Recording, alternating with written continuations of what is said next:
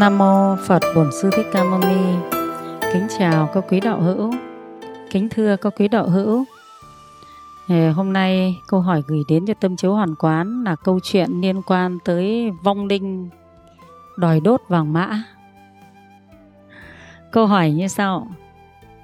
Thưa cô, sau khi biết đến Phật Pháp, con biết việc đốt vàng mã vong linh sẽ không nhận được gì Vậy tại sao khi thầy cúng gọi vong thì vong hay đòi xe ngựa, mũ, nón, quần áo ạ? À? Con xin cảm ơn cô. Đấy, câu hỏi cũng rất là thực tế. Thật sự, cái việc vong linh đòi đốt vàng mã nó có thật còn tất nhiên đôi khi những người xem bói, người ta làm vàng mã, người ta cũng sẽ tự nói ra nữa. Nhưng vong linh đòi đốt vàng mã là cũng có các quý đạo hữu ạ, chứ không phải là không có đâu. Mà cũng nhiều nữa chứ không phải là ít đâu. Đấy. Tại vì trước ấy thì tâm chiếu hoàn quán khi chưa biết đến phật pháp, chưa biết đến phật pháp thì cũng xem nhiều vong linh nhập rồi. Và rõ ràng là người ta có khi nhập lên là người ta thay đổi hẳn luôn. Người ta bị nhập ấy, đang người đàn bà nói tiếng đàn ông luôn, đang là một người không biết hút thuốc, không biết uống rượu, cứ thế là uống rượu, uống bao nhiêu, rồi nói y như là cái người đã chết luôn. Chứ không khác một tí nào. Cho nên chúng ta không phủ nhận việc đó, vì chúng ta đã thấy rồi còn phủ nhận thế nào được? Nếu chúng ta phủ nhận thì chúng ta phủ nhận luôn cái cái cái cái mắt của mình, cái tai của mình luôn, đúng không? Trên chúng ta không phủ nhận được điều đó. Vong linh đòi vàng mã là có thật. Vong linh nhập vào người là có thật. Và kinh phật cũng dạy điều đó. Thế cho nên từ việc thực tế lẫn kinh phật, cho nên chúng ta tin những bài kinh đó là đúng. Đấy, các quý đạo hữu ạ. Nhé thế còn lý do tại sao mà vong linh nó đòi đốt hàng mã? Thì thế này, các quý đạo hữu ạ. Nghiệp của chúng ta là do cái thức cái thức thức tức là cái nhận thức đấy. Những cái quan điểm nó tạo thành nghiệp, các quý đạo hữu ạ. Còn sự thật thì nó hoàn toàn khác nhé. Nhận thức chưa chắc đó phải là sự thật. Phải không, các quý đạo hữu? Nhận, cái nhận thức này nó là nhận thức đúng với sự thật còn có những nhận thức khác nó không đúng với sự thật. Ví dụ, như là nhận thức của ông Galilei, thì ông ấy nói là trái đất hình tròn và nó tự quay quanh cái trục của nó. Thế nhưng mà giáo hội công giáo là một số rất đông, thì lại bảo là trái đất hình vuông đấy, thế thì có phải là cái, có những cái nhận thức thì đúng với sự thật, còn có những nhận thức thì không đúng với gì? Không đúng với sự thật thế và cái nhận thức đó thì nó chính là tương tục mang chúng ta đi đâu? Đi tái sinh, các quý đạo hữu ạ. Cái nhận thức cái nó tức là cái thức cái thức chính là những cái sự nhận thức. Ví dụ, nhận thức theo tà kiến thì nó theo nghiệp tà mà đi đâu? Đi tái sinh. Nhận thức đúng với chính kiến thì nó theo gì? Theo chính kiến đi tái sinh. Đấy, các quý đạo hữu ạ đấy, nhận thức đúng với chính kiến thì theo chính kiến đi tái sinh, theo chính kiến thoát thế, thoát luân hồi. Thế còn nhận nhận thức mà nó lại không đúng với sự thật, tức là gọi là tà kiến, thì cái nhận thức đó nó cũng theo đi tái sinh trong gì? Trong luân hồi. Trên những người mà trước khi chết, họ nghĩ rằng tức là họ nghĩ rằng họ có một cái nhận thức sâu sắc rằng vàng mã là dành cho người chết tiêu được. Thế họ nhận thức như thế, là chết tiêu được vàng mã. Cho nên đến lúc chết, họ gặp khổ quá. Họ có nhân duyên, họ nhập về người sống và họ đòi vàng mã để cho họ bớt khổ. Thế nhưng đòi rồi lâm lay đốt rồi. Thế nhưng mà vẫn không thấy hết khổ thì tưởng là là nó chưa có lại đòi tiếp. Đòi mãi đòi mãi cũng không thấy hết khổ. Thế cho nên cái đòi đấy là đòi không đúng với sự thật. Các quý đạo hiểu không đúng với sự thật. Thế chứ không phải là cứ vong linh đòi là đúng đâu. Con người cái kìa hàng cả một cái cái cái giáo hội công giáo kia, cái thời đấy mà số đông như thế, người ta còn có cái nhận thức trái đất hình vuông cơ mà chứ còn cả một như thế còn nhận thức sai sự thật. Thế thì làm sao không nói được là cái vong linh này từ lúc nó nhận thức lúc làm người nhận thức sai sai sự thật mà đến lúc chết, thành vong linh lại nhận thức đúng sự thật nữa. Phải không quý đạo hữu?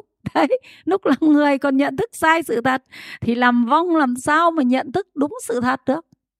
Đấy thế chúng ta phải hiểu cái chỗ đấy. Nên tại sao vong đòi vàng mã? Là tại vì lúc vong linh là con người, vong linh đã tà kiến, đã không biết đúng sự thật, cho nên chết đi thì cũng tà kiến, cũng biết không đúng sự thật như vậy. Thưa quý đạo hữu ạ. Đấy, bây giờ ví dụ một cái quan điểm thế này thôi. Cái đợt dịch lạn covid 19 đấy dịch lạn covid 19 vừa rồi, chúng ta thấy rất nhiều cái cách chữa bệnh ở trên mạng facebook. Ví dụ như là có một đám người họ tin tưởng về năng lực của thần bò. Tin tưởng. Cho nên đã có những hiện tượng. Một đống phân bò rất là to, họ đổ vào giống như thành một cái cái cái cái cái cái cái cái bể phân bò ấy. Thế là tất cả thanh niên nhảy xuống đấy, chát hết lên người, lên đầu, lên người để chữa covid. Họ nghĩ rằng bò là thần bò, cho nên là phân bò là do thần bò cho họ. Nó có một cái năng lực siêu siêu nhiên. Cho nên là chính thần bò ban phân bò đến cho họ để họ có thể trị được các cái bệnh đó. Cho nên họ dễ họ chát vào mặt, vào đầu, họ nhảy xuống cả hố phân bò, họ vui đùa thỏa thích và họ nghĩ chữa được covid các quý đạo hữu ạ, thế đấy có phải là một, khi sống đã quan điểm sai lầm như thế thì chết làm sao mà có chính kiến được? Phải không? Lúc sống nhận thức còn sai sự thật như thế, thì lúc chết làm sao mà không có nhận thức sai sự thật? Thế và cái việc này thì được kiểm chứng rất là nhiều. Ví dụ như những có, những cái vong linh ấy, nó đòi vàng mã rất nhiều, nó đi cúng ở các nơi rất nhiều, nhưng khi về đến chỗ mình mình chỉ cần bảo họ làm đúng pháp thôi. Tâm chiếu hoàn quán vẫn hướng dẫn cho mọi gia đình và bây giờ vẫn hướng dẫn cho các đạo tràng và các đạo tràng vẫn làm thành công. Đó là khi bị vong linh nhập như thế, vong linh cứ đòi vàng mã hay đòi cái gì thì đòi. Chỉ cần hỏi họ có khổ không, họ bảo khổ. Thế thì gia đình chỉ cần bạch lễ, phát nguyện, cúng dường tam bảo. Có khi 7 lần, có khi 49 lần là vong linh đã thấy hết khổ rồi. Nếu cái lượng công đức chúng ta tạo ra đủ cho họ. Không cần một chút vàng mã, mà chỉ cần lời bạch thôi. Mà cái công đức phước báo đã phát sinh đến cho họ, và họ cảm thấy an ổn. Luôn. Đấy là cái mà phật dạy chúng ta, và chúng ta thực hành. Chúng ta chứng minh nó là sự thật, các quý đạo hữu ạ. Đấy.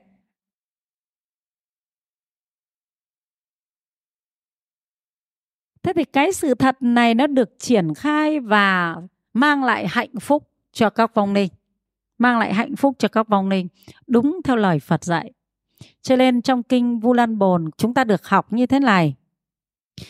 Phật dạy à, ngài một kiến niên đấy dầu ông thần lực nhiệm màu, một mình không thể khẩn cầu được đâu. Lòng hiếu thảo của ông giàu lớn, tiếng vang đồn thấu đến cửu thiên. Cửu thiên tức là chín cõi trời đấy. Tức là dù cái lòng hiếu thuận của Ngài Mục Kiền Niên dù lớn tới đâu thì lớn, nhưng cái lòng hiếu thuận đấy cũng không cứu được mẹ mình. Khi mà mẹ đã bị đọa làm vong linh ngã quỷ. Đấy nhất, đấy là một câu khẳng định. Rồi tiếp, Phật lại khẳng định thế nào nữa này. Cùng là các bậc thần kỳ, tà ma ngoại đạo bốn vì thiên vương, cộng ba cõi sáu phương tụ tập, cũng không phương cứu tế mẹ ngươi. Đấy, tức là các cái bậc láo mình cảm thấy người ta rất là giỏi, là thần kỳ đi đến đâu thì thần kỳ, cùng với tất cả các thầy mà tà ma, tức là các thầy ngoài đạo phật, các thầy tà ma ngoại đạo, lại cộng với cả bốn vị thiên vương ở trên cõi trời nữa. Tất cả các vị thầy tà ma ngoại đạo cộng với bốn vị thiên vương ở cõi trời cũng không thể cứu cứu đỡ được một mạng của mẹ ngươi, tức là cũng không thể làm cho mẹ ngươi siêu thoát đi khỏi cái chốn địa ngục ngã quỷ khổ đau được. Bây giờ phật dạy thế này, muốn cho cứu được mạng người, phải nhờ thần lực của mười phương tăng, pháp cứu tế ta toan giảng nói cho mọi người thoát khỏi ách nàn bèn kêu mục thị đến gần truyền cho diệu pháp ân cần thiết thi.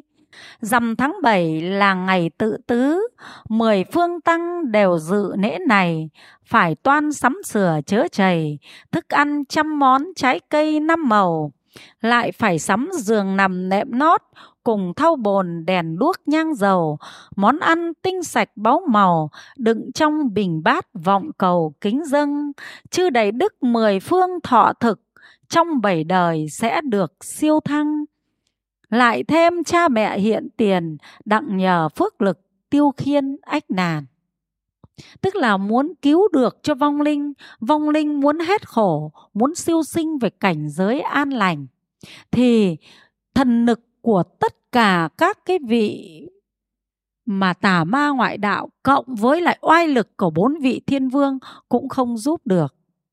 Mà phải nhờ đến cái công đức cúng dường của chính gia chủ tạo ra cái phước báo công đức đó gọi là tứ sự cúng dường. Món ăn này thế rồi à, thức ăn vật dụng này gọi là tứ sự à, y áo à, thức ăn thuốc men ngọa cụ chỗ ở đấy. Bốn cái thứ đấy gọi là tứ sự cúng dường. Đến cho chư tăng cái mùa tự tứ thì cái phước đấy mới đủ để cho cho vong linh nhà mình siêu thoát. Thế và chư tăng đã tự tứ thì số rất là đông các quý đạo hữu ạ. Thì thế nào gọi là chư tăng tự tứ? Tức là chư tăng trong 3 tháng an cư kiết hạ thì tập trung về một chỗ. Thế rồi trau dồi giới đức sách tấn nhau tu tập để loại trừ các cái tâm uh, tham sân si đấy chính cái công đức loại trừ tham sân si của các ngài khiến cho hồi hướng cho vong linh vong linh được siêu thoát và mình phải có trách nhiệm. Cái người nhà phải phải mang tiền, tài mà sắm sửa vật thực, cúng dường cho các ngài thì tạo ra cái khối phúc đấy hồi hướng cho vong linh vong linh được siêu thoát. Thế còn ở chùa ba vàng và một số những cái chùa mà tu tập miên mật thì lúc nào cũng là chư tăng tu tập như là thời Đức Phật an cư thôi. Thời của Đức Phật là chư tăng đi, đi du hóa khắp nơi. Có thể là bốn chư tăng này đi một chỗ, bốn chư tăng kia đi một chỗ, đi một đường, cứ bốn chư tăng cùng đi với nhau, vừa khất thực, vừa du hóa, vừa tu tập. Thì đến 3 tháng an cư kiết hạ thì chư tăng phải tập trung về một tinh xá cái số lượng rất đông. Cho nên chúng ta vẫn nghe là 1250 vị đấy tức là đã là chư tăng thì rất là đông, gấp hàng chục lần, hơn một chục lần chư tăng ở chùa mình, chùa ba vàng đấy. Thế thì khi chư tăng tập trung về đấy, bắt đầu tu tập thiền định trau dồi giới đức, thế mình, cái số lượng chư tăng đông như thế, cùng nhau tu tập và mình cúng dường cho cái số phước như thế để hồi hướng mới đủ cho vong linh siêu thoát được, các quý đạo hữu ạ. Đấy nhá thế đừng nói rằng là các thầy chỉ cần hồi hướng bằng mồm mà vong linh siêu thoát nhé. Thường thường có người có quan niệm này. Cái chùa, các thầy từ bi, phật từ bi thế, làm sao mà phải cúng bằng tiền? Thời phật làm gì cúng bằng tiền đâu. Nhưng mà đây mua tứ sự này có bằng tiền không quý đạo hữu? Thức ăn trăm món, trái cây lâm màu mua bằng tiền hay bằng gì? Giường nằm lệm lót mua bằng tiền hay bằng gì? Bằng tiền đấy, phải không? Bằng tiền thì mới có được vật thực cho các ngài. Thì đấy mới gọi là cúng dường, thì sinh ra phúc báo, hồi hướng cho ra vong linh nhà mình siêu thoát chứ. Nhiều người không hiểu được nghĩa của kinh, cứ nghĩ rằng đưa cái tờ giấy lên, ghi lên để các thầy đọc là siêu thoát. Siêu thoát được đâu? Nó phải có công đức chứ.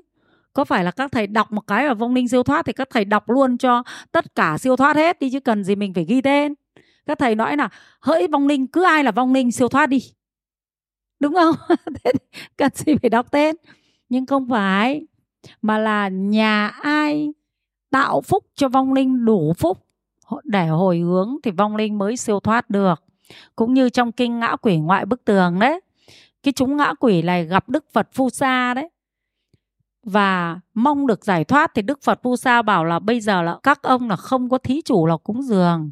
Đợi đến đức phật thích ca thì các ông mới có một người bà con, đó là vua bình sa cái ông vua bình sa đấy, ông sẽ thiết lễ cúng dường chay tăng, hồi hướng cho các ông các ông mới thoát khỏi cái kiếp ngã quỷ này.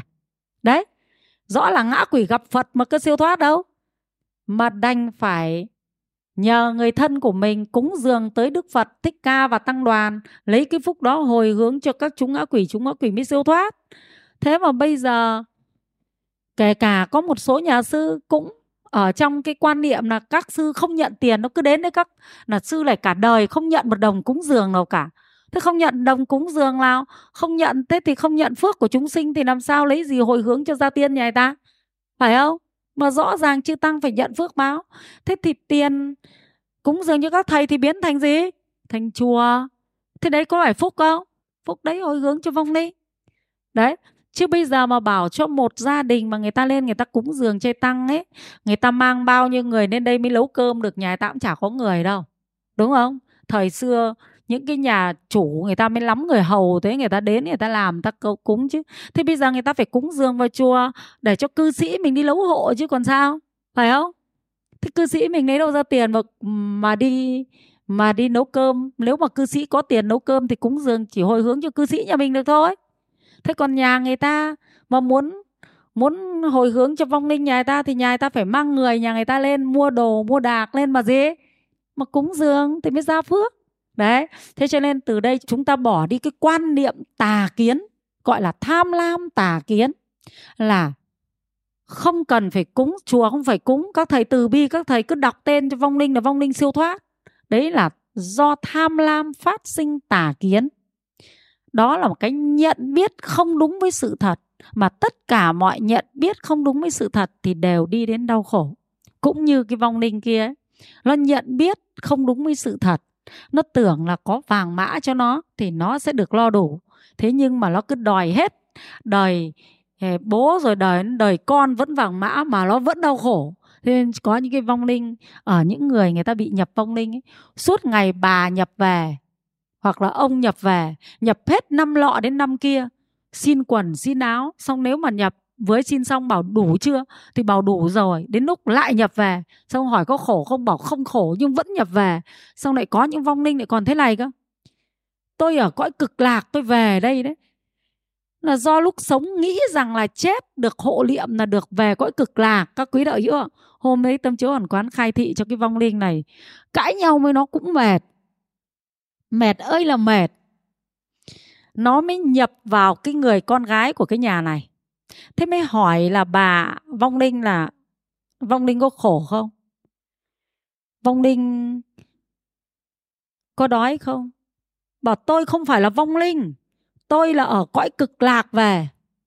Cực lạc của phật a di đà thế xong một tí lại lăn gào ra khóc. Bảo, đấy thì cực lạc sao lại khóc nữa lại cực lạc về, sao lại khóc thế này? Thế là hóa ra đến cuối cùng thì mới biết được là bà này bái chết, bái cũng tu, niệm phật nhưng bái tu sai lầm. Đến lúc chết có cái đội hộ niệm đến và nói là vong linh đã về được cực lạc. Thế cho nên cái vong linh ấy nó nhận thức luôn sai lầm. Nó tưởng cái cảnh giới nó đang ở là cõi tây phương cực lạc. Khai thị mãi, bảo thế bây giờ có nhìn thấy phật a di đà không? Chỉ nhìn thấy ảnh phật a di đà thôi có thấy đâu phải phải khai thị cho nó mất gần 2 tiếng nó mới nhận diện ra nó đang là vong linh không phải ở cõi Phật A Di Đà. Đấy là do lúc sống có nhận thức sai lầm. Cho nên đến lúc chết cứ tưởng đấy là cực lạc. Một tí lại trách thằng con thế này, trách thằng cháu thế kia. Mà ở cõi cực lạc rồi thì cực lạc đi làm sao cứ về đi trách con trách cháu làm gì. Mà về nhập vào cái xác của nó suốt ngày nhập vào nó thế này. Nó đến khổ sở, sinh bệnh cả ra. Thế ở cực lạc thế sướng thế sao mà? Ở? cứ về đây nhập vào con cháu làm gì? Đấy, nhưng mà quá, hóa ra đâu có phải đâu. Lúc sống, sai lầm. Cho nên lúc chết, cái nhận biết đó nó sai lầm. Đau khổ các quý đạo hữu ạ. Đấy nhá. Thế cho nên là chúng ta phải lấy lời phật dạy làm chính kiến, các quý đạo hữu ạ. Bởi vì lời phật dạy là sự thật. Cho nên từ lúc sống, chúng ta đã có chính kiến, đã có sự thật rồi thì đến lúc chết.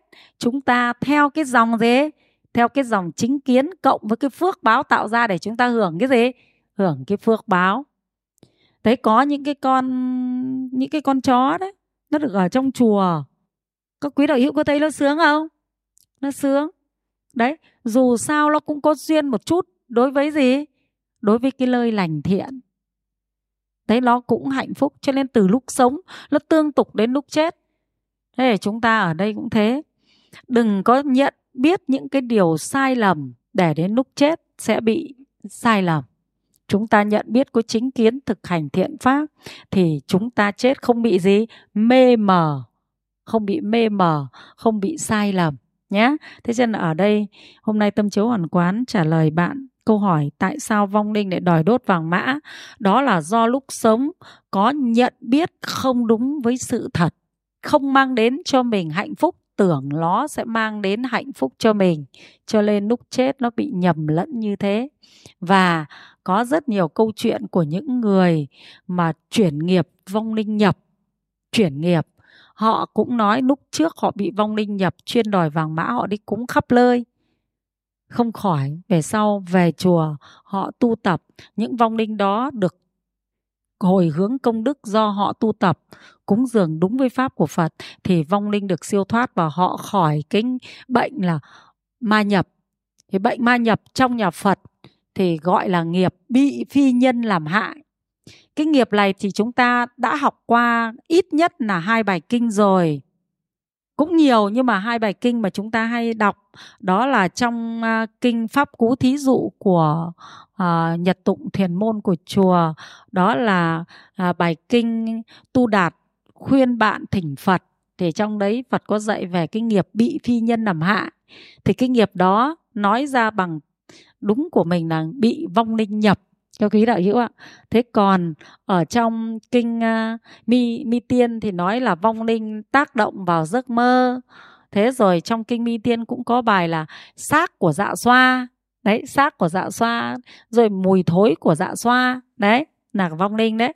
Thế còn à, à, trong bài kinh à, từ bi kinh từ bi thì à, những chư tăng tu tập ở trong rừng thì bị phi nhân làm hại. Cho nên là các chư tăng phải rời khu rừng ấy đi chỗ khác. Thì Phật bảo các ông hãy quay về đó để các ông tu tâm tử bi hồi hướng cho chúng, thì chúng sẽ không phá các ông và các ông tu được. Thế cho nên là cái bài kinh từ bi là kinh nguyên thủy, kinh trong tạng kinh Nika đấy, có nói về vong linh là quấy phá và chúng ta có thể gọi đó là vong linh trên đất đấy, tại vì các ngài tu ở khu rừng đấy. Thế thì các ngài bị vong linh ấy, nó quấy phá. Các ngài không tu được, các ngài đành bỏ đi. Thế nếu chúng ta xây nhà đến cái khu đất đó, thì cái vong linh đó mình gọi là vong linh trên đất, nó quấy phá, không ở được thì phải gì? Phải bán nhà đi chỗ khác. Các quý đạo hữu ạ. Đấy, gọi là vong linh trên đất đấy nhé trên ở trong kinh phật có đầy đủ hết. Vong linh trên đất cũng có, mà bệnh bị vong linh hành cũng có. Đấy, ở ngoài đời người ta gọi là cơ hành cơ hành thì chính là phi nhân làm hại thôi. Và cái bệnh cơ hành đó vong linh nhập đó trong nhà phật thì tu tập trai giới cúng dường tam bảo hồi hướng phúc lành cầu siêu cho vong linh hồi hướng phúc lành cho mình mình được an lành nhé. Thế cho nên là sắp sửa đến à, tháng 7 rồi ai cũng quan tâm đến gia tiên tiền tổ của mình thì tốt hơn hết là thiết lễ cúng dường trai tăng hồi hướng cho vong linh nhà mình không phải mua vàng mã nữa tiền mua vàng mã để mua gì? Để mua à, tứ sự cúng dường chư tăng xây chùa. Đấy, làm các việc công đức lời tam bảo hồi hướng phước báo đến cho vong linh nhà mình. Vong linh thì được siêu thoát người nhà thì được bình yên. Đấy trong uh, kinh dạy lại lại còn cho cha mẹ hiện tiền đấy để thêm phần phúc báo đấy bình yên đấy nhá cho nên chúng ta là đệ tử Phật chúng ta thực hành lời Phật dạy chúng ta sẽ có lợi ích sẽ có hạnh phúc. Này chúc các quý độ hữu tinh tấn thực hành lời Phật dạy để à, làm lợi ích được cho à, à, người sống và làm lợi ích cho người chết. Đúng theo cái phẩm thứ bảy của kinh địa tạng lợi ích cho kẻ còn người mất đấy, kẻ còn thì được hạnh phúc, người mất thì được siêu thăng. Bằng cách là thiết trai cúng dường. Trong kinh địa tạng phẩm 7 cũng đã dạy rất rõ điều đó. Những điều làm lợi ích cho vong linh quá vãng. Nam mô phật bổn sư thích ca mâu ni.